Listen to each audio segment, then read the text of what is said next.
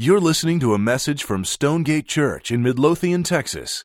For more information about Stonegate and additional audio resources, visit stonegate-church.com. Okay, um, great to see you. Jonah chapter 1 is where we're going to be. Let me start out with uh, just kind of set the table for us this morning. How many of y'all have seen the movie Vantage Point? Anybody? Uh, came out a couple years ago. Okay, so we've got a few takers. Uh, okay, so I, I, think it's a really just interesting kind of plot line. So let me kind of get you up to date on, on kind of what the plot and the story of Vantage Point is. It starts where it, kind of the movie opens in Spain, where the president of the United States is kind of called this international type summit, where they are about to sign kind of this international treaty to fight terrorism. So you've kind of got this whole thing, you know, thing going on. And as a part of, of what's going on in that week or weekend, whatever it is, in that summit, there's an open meeting in kind of a city plaza there in Spain. And so, uh, so it's kind of an open to the public forum where, where uh, some of these dignitaries are going to be speaking. And so the president of the United States is there. He gets up to speak as he goes to the, you know, the podium. He, uh, he's about to start when you hear an assassin's shot ring out. And the president is hit.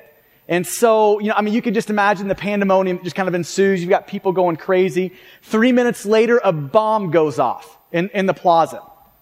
Okay, now, and this is where I think the storyline gets really interesting. From there, um, you have kind of the tape rewinds, and you watch five different times the 20 minutes leading up to the shooting, the shooting, and then kind of those immediate events that follow. So it rewinds and you start with Dennis Quaid. He's kind of your main character where it's going to kind of do this, this whole, get, kind of give the perspective of his vantage point as he watches those 20 minutes prior, the shooting, and then those immediate after effects. Then it rewinds and it goes back to um, a Spanish, uh, police officer, shows his kind of perspective of, of the whole kind of set of events. Then it rewinds and goes to an American tourist and his kind of perception of what happened. And then it goes, and not to ruin it for you, but it goes to the President of the United States vantage point and kind of gives his kind of view of what happens here. And he's kind of got this interesting little twist to that one, alright?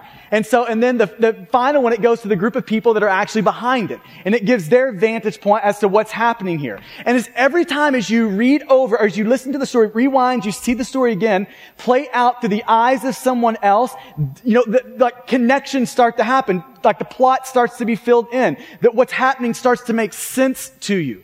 Every time you watch it through another perspective, more and more of the story comes to life. Okay, so Book of Jonah, Jonah chapter 1, here's the goal today. I'm going to try to walk through this whole chapter and we're going to walk through it from first the eyes of our pagan sailors. They don't know God. They're not connected to God. They have no idea what's happening here. You've got the, the perspective of all this stuff happening through them.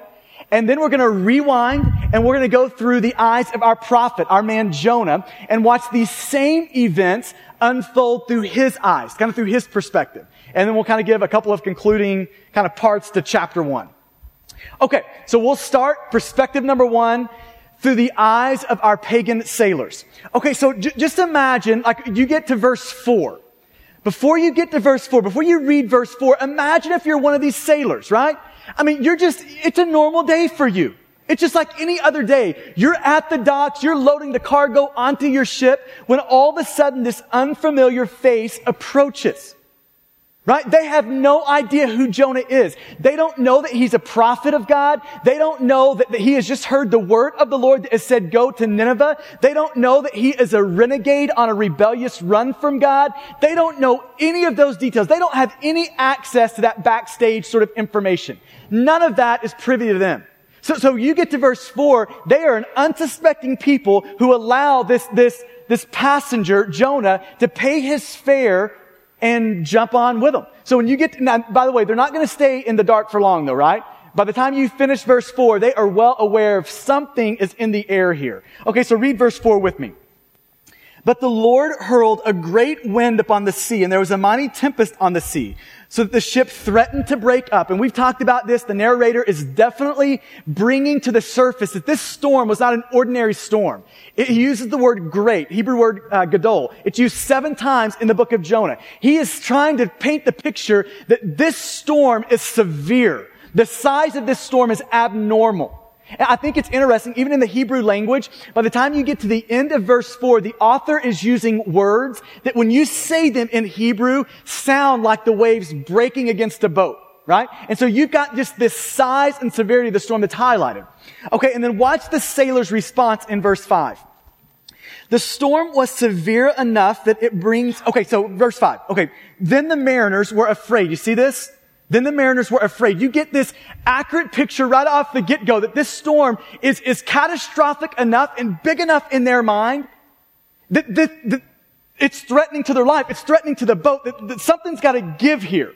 That this is way out of the scope of a sprinkling in the backyard, right? This is a severe, life-threatening situation. Have you ever been in one of those situations, by the way? I mean, that, like, that heart pounding, palms start to sweat situation where you realize that any moment could be your last. That, that's the intensity that you get in verse five. They are terrified. Now watch their two responses to, to being afraid. And by the way, you probably have some of these that kind of spring up in you too. Watch, watch how, watch how they respond to this fear. Response number one, next phrase. Okay, so the mariners were afraid. The next phrase it says this, and each cried out to his God. Okay, this is where Paul Tripp says that there's pantheistic panic that breaks out aboard the ship. Okay, now think about the dominant view of God in their day. The dominant view was there are many gods. So there is a God for everyone and everything. There is a God of the sea. There is a God of the land. There is a God of fertility. There is a God of everything. So if you're kind of seeing this through the eyes of the sailors, here, here's what's happening in them. They're trying to figure out what combination is going to work here. We've got to get the right guy praying to the right God, and that right God, and that right guy praying to the right God, the right thing.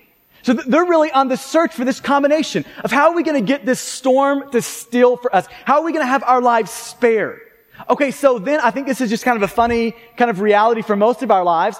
As soon as they get the sense of, man, this praying thing isn't working out very well, right? I mean, this is just not, this is not cutting it for us. Watch what they do next. Next phrase.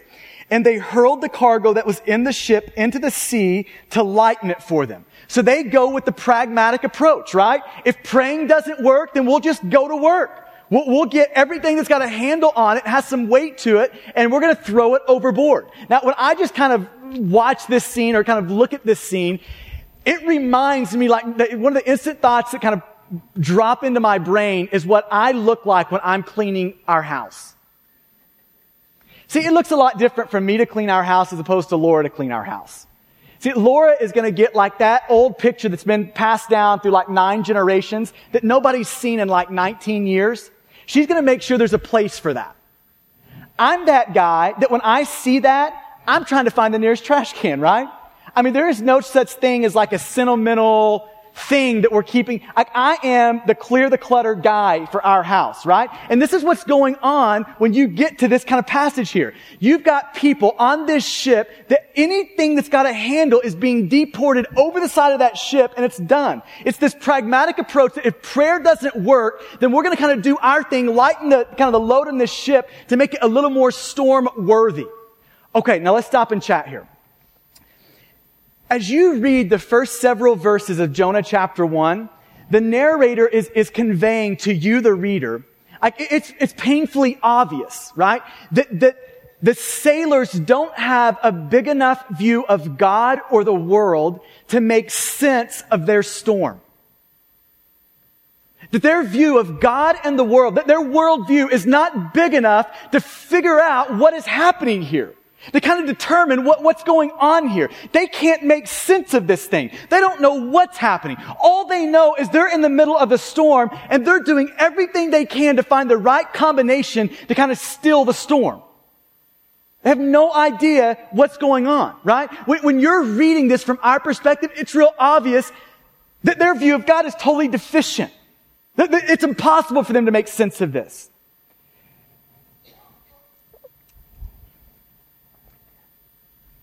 Like when I read this, here's one of the things that starts to kind of, kind of work into my heart. I think this should for you too, is there should be like a saddening, heartbreaking view for these sailors. Man, they're trying everything, but, but they, they, they just don't have the right information here. They just don't have the right view to, to deal with this. And I can't help but think about our city and the culture that God has us in where pantheistic panic is everywhere. Where men and women have bowed down to a thousand different gods. They have bent their knee at the altar of their kids. We, we've got a culture that bends their knee to the idol of our work, to our success, to power, to control, to our image. There's a billion different gods that people are bowing their knee to. And here's the truth for all of them. Their view of God, when the storms of life break onto them, they do not have a big enough view of God, an accurate enough view of the world to make sense of those things. And here's the ironic picture in verse 5. Is our, our prophet is, is under the ship asleep while pantheistic panic has broken out. And I just can't help but read that and see like this visible illustration of the church.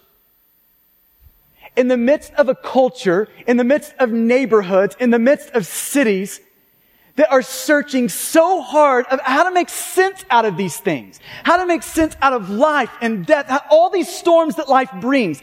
When there's pantheistic panic that has erupted everywhere, the church has kind of settled into the confines of their buildings while, while the world dies on the deck.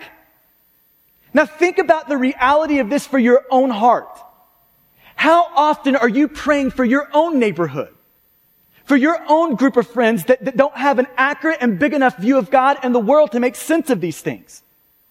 I mean, I, I, think we would all probably say that when we look at our life, we have all probably kind of had this drowsiness that has drifted over us to where we're just kind of indifferent, right? We're indifferent to the fact that there's pagans on the deck dying. Like this is the weird thing about sleep, right? You never really have this moment where you tell yourself, okay, in one second I'm going to sleep. It doesn't work that way, right? You just close your eyes and it just kind of happens, right? And this is why when you wake up, like one of, one of the common questions after you wake up is, how long did I just sleep for, right? Because you don't really know what's happening there. It just kind of happens to you. And this is where I think a lot of us are. There has been like this fog of, of indifference that has settled over us. It has made us drowsy where we are totally indifferent and asleep to the culture around us. We totally just stiff arm the mission of God as if us coming in here and sleeping for a while is God's goal for us. I mean, where does that register for you? I mean, that's painful for me, right? Okay, let, us go on. Verse 6. The captain's gonna make this trip into the ship and, and he's gonna find their paying passenger, Jonah. And this is kind of how the, the story works out. So the captain came and said to him. Now, I would just kind of insert here that, like, I think that you could, with, with a lot of surety, insert that there is like probably some anger, probably some agitation. This guy is thrown their cargo over the top because they're scared for their life. And he just walks in down to the bottom of this ship and, and finds Jonah asleep, right? And this is what he says. What do you mean, you sleeper? Like, I love the Bible. We know from the Bible that sarcasm is at least 2,800 years old, right? We know that. I mean, he's looking at this guy thinking, what is your problem? How do you sleep through that? Right? I mean, did you just take an Ambien or what? What is happening here? You see this sarcastic bent come out of this guy. And then look what the captain says. Arise, call out to your God perhaps the, the, your God or the God will give a thought to us that we may not perish. He's still looking for this lock, this combination of right person praying to the right God, the right prayer. But I, I think there is just an apt metaphor there too, just for us as the church. The captain says, Jonah, stop sleeping and start praying. I think that would be a good thing for a lot of us to probably do. That, maybe today God would just kind of arouse us, like He would be the captain of that ship and arouse us out of that sleep today to, to a heart for and a breaking for the people around us. I mean, that would be a good grace from God to do that. Okay, the story continues. In verse 7, you're going to see kind of the reflex of the human heart when we get into a pinch, into a tight situation. Watch how, watch the reflex of these pagan sailors. Watch their response. And they said to one another, Come, let us cast lots that we may know on whose account this evil has come upon us. I mean, isn't this kind of interesting where their immediate response to, there is a storm and we're about to die, their response is, let's find somebody to blame for that, right? We need to find somebody that we can point the finger at, we can make pay for this. You ever find that tendency in you? That when you get pinched, rather than kind of taking a good evaluation of your heart, you instantly start playing the blame game, right? The let's find somebody that we can put a fault on in the middle of this. And, and they're kind of, um, their kind of method for determining like who was at fault here was throwing lots, casting lots. And so here's kind of the idea of that it would be similar to like a dice, right? And so you've got one side that would be black, one side that would be white, and they would throw two of them. And if both of them came up as dark, it was a no-go. If both of them came up as light, it was a yes. If they were kind of the one dark, one light, it was a redo. And lo and behold, they cast the lots and look at what happens. Second part of verse 7. So they cast the lots and the lot fell on Jonah. Their paying passenger is the problem here, right? Jonah, this unfamiliar face that just happens to kind of board their ship, he, he's the issue. Okay, then they start, I mean, they, they break out the, the courtroom scene, right? They become the lawyers, they put him on trial, and they start peppering questions at him in verse 8. Then they said to him, tell us on whose account this evil has come upon us. What is your occupation and where do you come from? What is your country and of what people are you? Essentially, they're saying, Jonah, we know it's you, so fess up. What's the problem? What's the deal here? What's going on? Right? And this is his response in verse 9. And he said to them, I am a Hebrew and I fear the Lord, the God of heaven who made the sea and the dry land. A beautiful confessional statement there, right? Good theology, writ, all that. Okay, now look what this does to the people, to the sailors, the pagan sailors. Verse 10. Then the men were exceedingly afraid and said to him, What is this that you have done? For the men knew that he was fleeing from the presence of the Lord because he had told them so. Okay, so let's kind of chat through this one. Th- this is an important moment in the story for the sailors, right? They go from, I don't know what's causing this storm. Let's find the right combo and get this settled to Jonah. You're the problem, but even more than you being the problem, it is that you are caught in the crossfires of your God. That's the problem. That this God that you just said is the creator of all things, the sustainer and the king of all things, that you've run, I mean, that you've run from, that you're fleeing that God. This is the problem. See, for the first time that they go from like a ignorant fear to an informed fear. To like an informed, I'm starting to see the back end of this thing and I'm starting to see that we are caught up in the midst of the pursuit of God and his wayward prophet. That somehow we just happen to be in the middle of that storm, right? See, for the first time, they, they are growing in their awareness of this reality that the waves of Jonah's rebellion are breaking against their boat. That the waves of Jonah's rebellion are breaking against their boat. See, they are living in the middle of this, just the reality of there's always communal consequences to our personal sin. Are we get a picture of that? May God just drop that on us. That your personal sin always carries communal consequences. It always does. It always affects those around you. I mean, you could go to Joshua chapter 7 and watch Achan. Remember that story? Where God has clearly said, don't take any of Jericho's plunder. But what does Achan do? He's got the sticky fingers. He grabs some, buries it under his tent. The next few days, the people of Israel go out to make war on another city and they're defeated. People of Israel, men of Israel die. 36 of them because of Achan's sin. Moreover, it's going to go on to say that Achan lost his life in the midst of that, and all of his sons and daughters died with him. That is the communal consequences of your personal sin. This is what happens. Your sin will always break against other people's lives.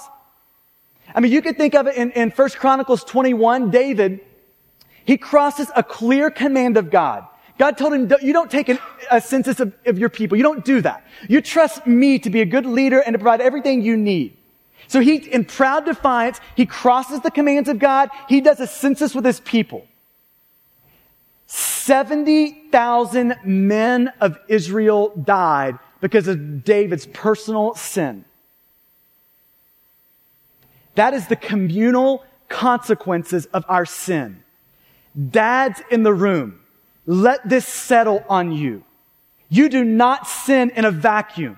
You do not have, there is no such things as private sin in your life.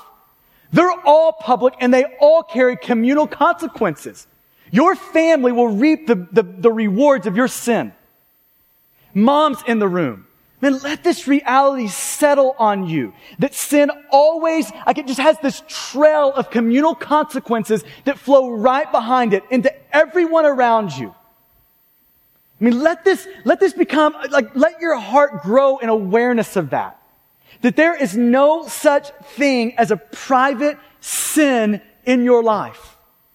They all carry these communal consequences. So the sailors, they're looking at this and they're connecting the dot. Jonah's rebellion is breaking on us. Okay, let's go on. Verse 11. And you're gonna, you're about to see irony pop off the page everywhere here. Look at how this plays out. Then they said to him, what shall we do to you that the sea may quiet down for us? For the sea grew more and more tempestuous. I, I think it's ironic that the, the, the pagans, these sailors, they would do anything at this moment that God asked them to do. They just don't know what to do. The prophet Jonah knows exactly what God wants him to do, but he will not do it. Like get just this irony that pops off the page that the pagans look more like followers of God than Jonah does, than, than the prophet does. Okay, keep reading here. Verse 12. He said to them, pick me up and hurl me into the sea, then the sea will quiet down for you. For I know it's because of me that this great tempest has come upon you. A shocking response that Jonah gives, and, and, and you can tell the sailors are put off by it. They're shocked by that. Watch verse 13. Nevertheless, the men rowed hard to get back to dry land, but they could not, for the sea grew more and more tempestuous against them. Irony. The pagans are more concerned for Jonah's life than Jonah is for the pagans. Just irony, right? That, that the, the, the role of the prophets and the pagans looks totally different here. Okay, keep reading. Verse 14, a climatic point in chapter 1, verse 14. I'm going to get you to circle a couple of words here as we read. Therefore they called out to their, to the, to the Lord. Circle that word, Lord. And then they said this, O Lord, circle that word Lord again. Let us not perish for this man's life and lay not on us innocent blood. For you, O, circle that word Lord, have done as it pleased you.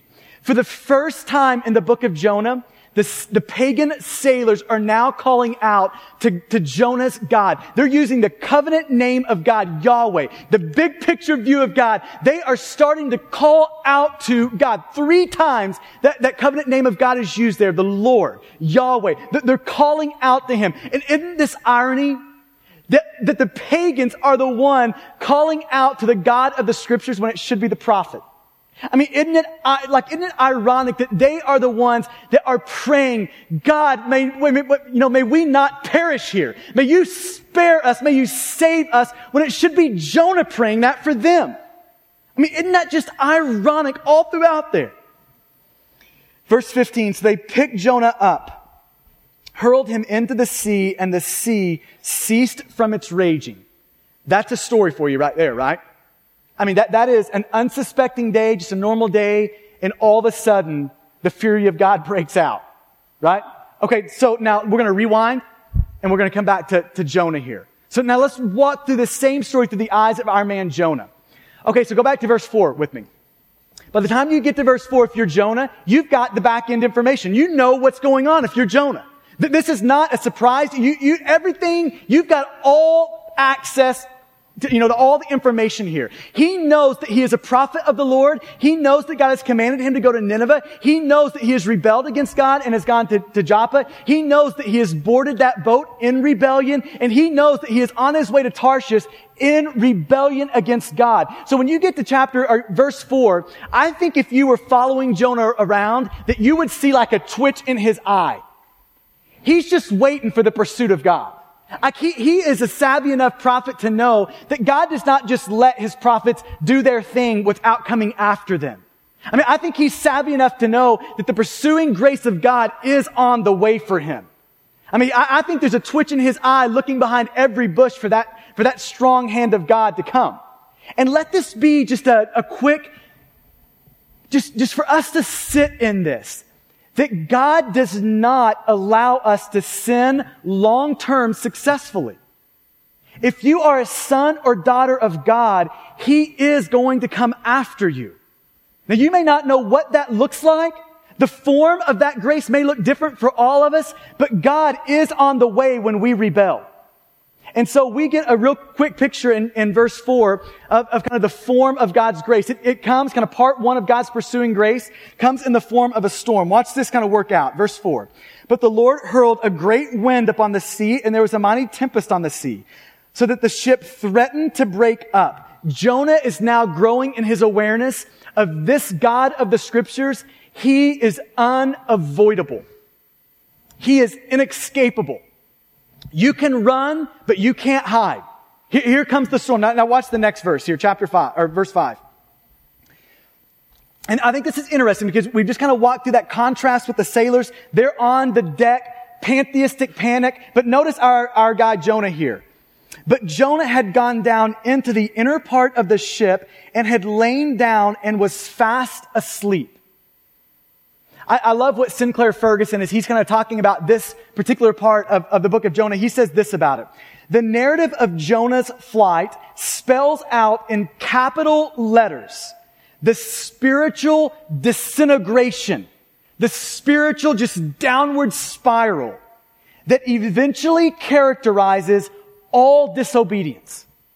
He's saying that what you see here is what happens to everyone in disobedience. What you see here is the spiritual disintegration of people. What you see here is the downward spiral, and you see this throughout the text, that he goes down to Joppa, he goes down into the ship, and now he is fast asleep in the ship, sleeping through a storm, mind you, right? I mean, this is a guy that is not cold. Right? Okay, now here's what you're seeing here play out. You are seeing the personal consequences of sin. The sailor saw the communal. Now we're seeing the, the, the personal with, with Jonah. That your sin will always cost you. Your sin will always carry consequences. You never sin cost free. I, I like how one pastor put it. He uses kind of this imagery for sin, where he uses kind of this view of radioactive material. That sin has a, an ability to taste good on the front end, but that sweet tasting, good feeling pleasure of sin is surely and subtly eating us on the inside out, right? This is the personal consequences of sin. This is what C.S. Lewis describes in his book, The Great Divorce, when he's trying to, to give you an image of what it means to run from God and what it does to you, and what it means to run toward God and what that does to you. And here's his description of what it means to run away from God. The people that are running from God, they are growing more and more see-through more and more hollow, more and more empty, more and more they're growing less human. That's the personal consequences of sin, running from God. But then on the other side, those people running to God, he pictures as bright and, and vibrant. They're thick and solid. They're becoming more and more of what a human being is created to be. This is sin for you. Every time we dig our heels in in defiance toward God, we are becoming more and more hollow, more and more see-through, more and more empty. This is the personal consequences of sin in your life.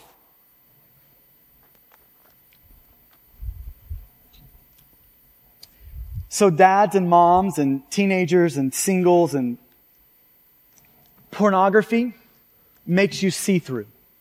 It's radioactive, right? That, that heart is, ra- that, that's radioactive material. Pride, radioactive material. Bitterness, radioactive. Unforgiveness, radioactive. They all carry a cost. In whatever part of your heart that you have set up resistance to God, it will always carry a price tag to it. There's always one nailed to that sin. The story goes on, verse 6. Now, this is an awkward moment if you're Jonah, right? There's a storm, people are going crazy on the deck, pantheistic panic is everywhere, all that. And all of a sudden, the, the captain walks in on him in the middle of sleeping. Right? I mean, how, how, does that happen? So watch this play out.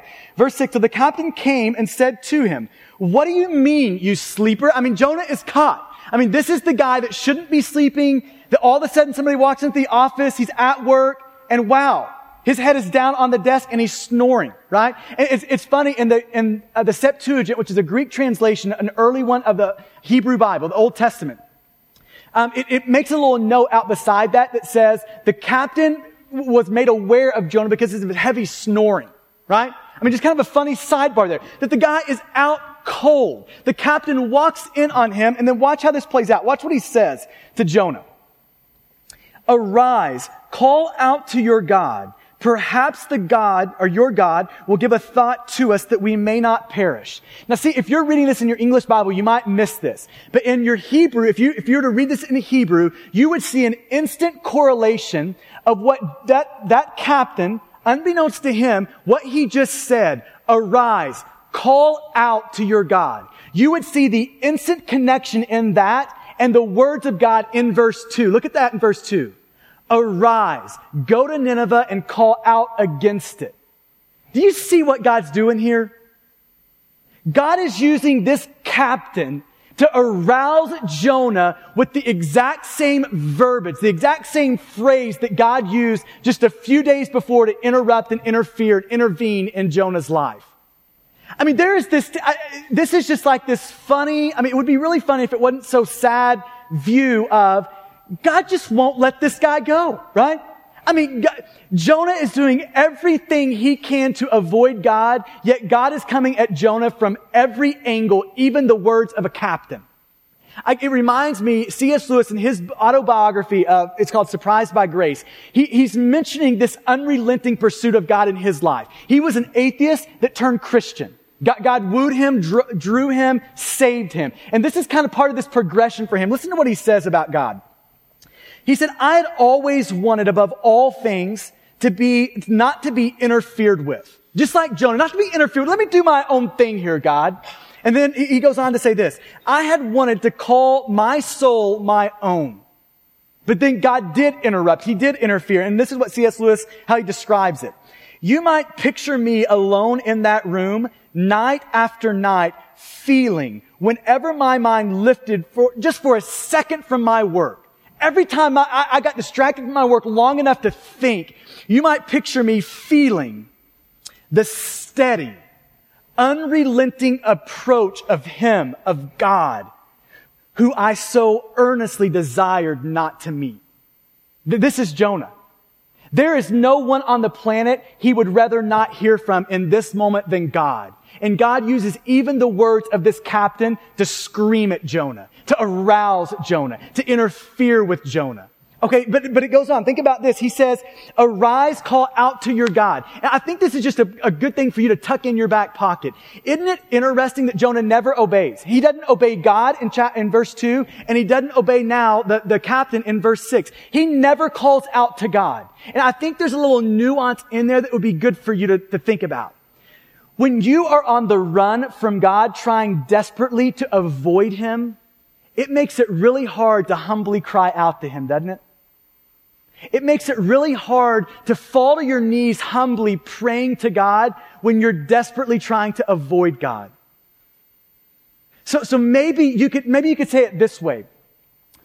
Part of your kind of evaluation of the spiritual vibrancy in your life ought to be tied to the passion and the ease and the want of you praying to God. I mean, this is a picture of spiritual disintegration happening within Jonah. Okay, so watch verse 7. He's aroused out of his sleep by the familiar words of God in, in, in Jonah 1 2. And then in verse 7, it gets worse for Jonah. He, he's awakened to the sailors on the deck casting lots, trying to place some blame here, trying to figure out that it's Jonah who's behind this storm, right? Okay, so verse 7. And they said to one another, Come, let us cast lots that we may know on whose account this evil has come up before us. So they cast lots, and the lot, lo and behold, fell on Jonah. This is grace. Can you see God in this? Just the funny, I mean, Jonah is avoiding with every ounce of energy in him and God is unrelenting. They throw the lot, and Jonah is the man, right? I mean, you just can't help but read that and kind of smirk, right? It's just, it's funny. Okay, next passage, verse 8, next verse. They're going to put the trial, they, have got the trial going, and here they go, barrage of questions. Tell us on whose account um, this has come.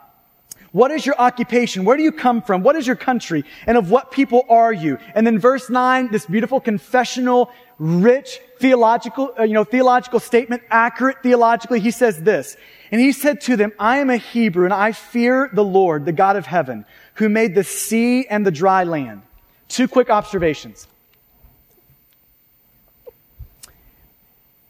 Verse 9 shows us that we can have proper theology and terrible obedience. Verse 9 shows us that even when our theology right, we, er, when our theology is right, we can still be the rebel on the run. We need good theology around here. We, we, you need that. We all need great theology, a view of God in the world that makes sense of everything. But right theology does not equal obedience for you. And I just think it's interesting that you see in Jonah a willingness to a- adopt stunning statements of contradiction. You see Jonah say, I, like, I am God. I, I fear God, the God who created all things, the sovereign sustainer of everything. And yet they're looking at him thinking, but, but you're running from him.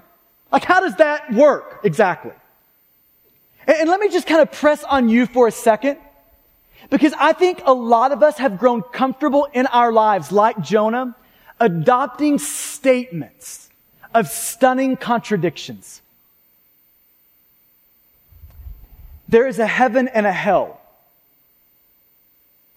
What, what kind of a heart should that produce in us for our neighbors? God is a satisfying Savior. What sort of a heart should that produce in us? I mean, isn't it ironic that we can say He's a satisfying Savior and then in a frenzy run after a thousand substitutes for Him? I mean, you see what's happening here? And maybe I can ask it this way for you. Is your life a beautiful demonstration of what you say you believe? Is it a beautiful demonstration of what you would confess theologically? Second observation is if we're not careful, we will allow our life to silence our lips. Uh, listen to Sinclair Ferguson kind of comment on this verse. He says the one question Jonah did not answer was this, his occupation. He was no longer able to say, I am a prophet of the Lord. His witness had been silenced. The very work for which he had been created lay incomplete. He had no word of God to give. I'll never forget this illustration that I heard a, a guy, I mean, this was, this goes back to like teenage years. A guy was doing a revival at our church, doing this preaching thing. And I'll never forget him using this illustration. He was a pastor of a church, and one of the men in his church worked in kind of a heavy industrial type job. I mean, it was around heavy equipment where one bad move and you could literally die there. Like it's one of those sort of jobs. This guy came to church every week, but he was a hard-hearted man. He, he was a, a, a, kind of a brass and a crass man. He, he, his words and his demeanor just, just kind of demeaned people everywhere. Right? He was that guy. Came to church, but just a, just a jerk, really. Okay, and so this guy's now in the, the pastor's office recounting the story that happened the previous week. At his workplace, a guy had made a mistake and he was paying for it. It was a fatal blow. This guy was going to die. Everybody in, in kind of the workplace gathered around him, trying to comfort and console, do everything they could to help him. And, and the guy is just through his tears, he's vocalizing to the pastor of more than anything. In that moment, I wanted to talk about the good news of the gospel, that there is a savior who stands ready to save even now for you. And through his tears, he looks at the pastor and says, I could not open my mouth. And so just gently, the, the pastor says, why couldn't you? Why, why couldn't you say that? And to summarize, his response was, because my life had absolutely silenced my lips. It made it impossible to speak in that one moment that I needed to. See, your life built a platform from which you get to stand on and talk about the good news of the gospel. And if you're not careful, your platform will make a mockery of what you want people to see and want people to know and want people to experience. Jonah's mouth had been silenced by his behavior. Story goes on. Verse 10. Then the men were exceedingly afraid and said to him, What is this that you have done? For the men knew that he was fleeing from the presence of the Lord, because he had told them. Then they said to him, What shall we do to you that the sea may quiet down for us? For the sea grew more and more tempestuous. He said to them, Pick me up and hurl me into the sea. Then the sea will quiet down for you, for I know it is because of me that this great tempest has come upon you. Now, this is that point in the story where if you're rooting for Jonah, if you're in Jonah's corner, right? You're thinking, maybe he's getting this. Maybe he's walking out of his self-absorbed world into the world of other people here. Maybe this is going to be that moment where the hardness of God in the storm softens Jonah's heart. Maybe it is. But I don't think so. I, I think what you're seeing in, in, the, in this couple of verses here, I think you're seeing the depths of Jonah's defiance. Rather than a selfless act, I think it's a selfish act of, of kind of final defiance against God. Two reasons why I think that. One is because when you go to chapter four, you see him do it again. You see him look at Nineveh outside the city after he's called out against it, and he literally looks at God and says, I would rather die, in verse 8 of chapter 4, I would rather die than see these people repent. So kill me now. Right? You, you, see it happen again in chapter four, but even closer to chapter one, I, I, I think if you ask yourself this question, what would a repentant heart in Jonah have sounded like? What would it have sounded like in, in verse 12 there? And say, I think this is what a repentant heart in Jonah would have sounded. I think he would have said this. This is, this has nothing to do with you. It has everything to do with me. The word of the Lord came to me and it said, go and preach in Nineveh. And in a total act of defiance and rebellion against God, I went to Joppa. I boarded your boat and in an act of defiance, I tried to flee as far from the call of God as I could possibly get. But God in His tender affection for me, His tender violence for me, He has come after me like a good father would any wayward son. And he has tracked me down and he is in the middle of rescuing me from me. That's what you see happening. But here's the good news, pagan sailors. Let's turn this boat around. Let's head it back to Joppa because I am now humbly repenting. I've resolved in my heart when we get back to Joppa, I am on my way to Nineveh to be God's man on God's mission to get God's message to that pagan city. I am in. We turn the boat around. Your life, my life, we're all spared. But you don't see that. You see, kill me. That's, I, would rather go that route. Edmund Clowney, um, he, he comments like this on this verse. Jonah decided that he was expendable. God had called him to warn Nineveh that in 40 days it would be destroyed. Suppose he removed himself from the action, aka throw me into the sea. Suppose he does that. The Ninevites would not receive the warning. Nineveh's destruction would be certain. Jonah was willing to perish so that all of Israel might be preserved. So I think you're just seeing the depths of his defiance. That God, you can send a storm, and if that's how you want to play, I'll kill my, I, I, let's do this. Verse 13. Nevertheless, the men rowed hard to get back to dry land, for they could not, but they could not, for the sea grew more and more tempestuous against them. They were starting to see that the hard hand of God would not be kind of counteracted by their hard rowing. Verse 15. So they picked up Jonah and hurled him into the sea. Now we could stop there, could kind of be over, but that's not where it stops in chapter one. There's kind of three kind of concluding things, one from the pagan, one from the prophet, and, and one kind of as a point forward that I want to kind of close with for you. Kind of the concluding piece of chapter one. Number one, let's, let's look at the pagans. Verse 14, they called out to God. They prayed to God using the covenant name of God. God, will you save us? May we not perish. Verse 15, they throw Jonah over and they see God calm the storm. Verse 16, look at it. Then the men feared the Lord exceedingly and they offered a sacrifice to the Lord and made vows. They just saw the powerful and strong arm of God rescue and deliver. The strong and powerful arm that can cause a storm and calm a storm. And as they sat in the wonder of that power, God melted their heart. God just revealed to him a picture of who he is and who they are not. I, think this is an interesting progression as you look through chapter one. Look at verse five. It says they were afraid right? Verse 5, they're afraid. Verse 10, they're afraid again. But by the time you get to verse 7, look how, look how the fear changes. Rather than being afraid, it says the men feared the Lord exceedingly. Fear is a good thing. Being afraid of God is not a good thing. Being afraid of God, I love how one author puts it. Being afraid of God is the result of us not knowing God. It's the result of us not having an adequate view of God. But fearing God a reverence, a respect for God is what happens when we do know God. See, what, what you see, I'm not saying that the, that sailors were converted. I, I don't know that. I don't think the text goes far enough to tell us. But I will tell you this, the text does go this far, that God revealed himself in a mighty way. The God of relentless grace showed himself off to these pagan sailors. And this is one of the ironies in the story, right?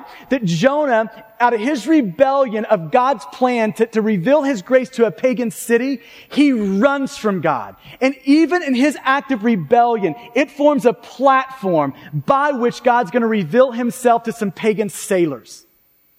See, this is like a storied presentation of Job 42 that none of the plans and purposes of God can be thwarted. That you can try with everything in you to frustrate the plans of God, but you only find yourself fulfilling them. Isn't that the irony of this? That you cannot escape this sovereign good God. From the view of our prophet, what's the result for him? The concluding piece for him. He just got thrown into the sea, hard-hearted defiance, throw me in, who cares? If this is how we're gonna play, let's play ball right? They hurl him into the sea and he's thinking this, this is my final act of defiance toward God. There is no way God kind of has a chess move that's going to match this one. But we see in verse 17 that God's not finished. That God's pursuing grace even gets underneath his final act of kind of rebellion here. This defiant act of, God, I would rather die than submit to you. We see the pursuing God of grace, this God of grace that stretches the limits of language, that it hasn't run out yet. Look at verse 17. And the Lord appointed a great fish to swallow up Jonah.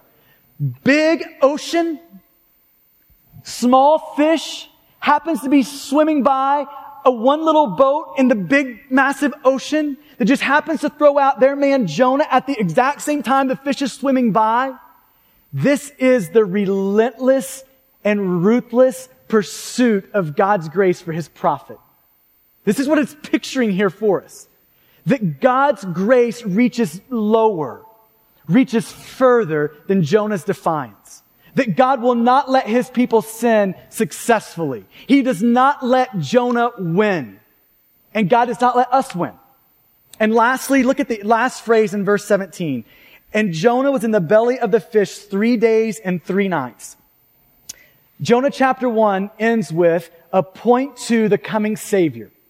And we, reading this post Jesus, know that one that was a true and greater Jonah didn't just spend three nights in the belly of a fish, but three nights in the belly of the earth, right? We, we've got a picture of this true and greater Jonah who, who unlike Jonah, right? He is a good prophet. Rather than running from the will of God, he runs to the will of God. Rather than running from the enemies, he runs to the enemies. Rather than this selfless act of defiance to the will of God, he self-sacrificially gives everything to accomplish the will of God. See, we've got this true and greater Jonah that was thrown into the storm of God's wrath for you and I so we would never have to experience it. So that we, his sons and daughters could be adopted into his family and have the, the tender, the tender violence, the pursuing affection of God's grace. That we on this side of the cross know that the true and greater Jonah climbed up on the cross and endured our punishment. He took the place of our rebellion. That he was in the body, right? That he was in the belly of the whale three, three, not, for, for you, for your sin, as a good and sacrificial Savior. Let's pray. So as we finish up this morning, um, I'll give you just a few minutes to kind of sit on that. Kevin's going to play a song for us and, and we'll, we'll sing and just within view, Jonah 1. Just allowing pieces and parts of that to settle on your own heart. Asking God to expose unbelief in us, asking God to reveal where we're like Jonah, asking God to give us eyes to see his pursuing and relentless grace for, uh, for us, for, for his wayward sons and daughters.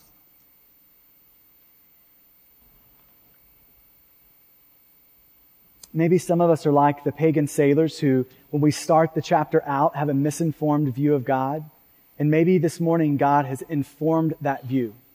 Maybe even to the point that we would even go a step further than the pagan sailors, where we would be willing to submit our lives to, to trust God above all things in all things, to treasure God. Maybe we would be willing to go that last step and say, God, here is all of me. God, will you rescue me from my own rebellion? God, will you save me? I pray that for some of us in this room.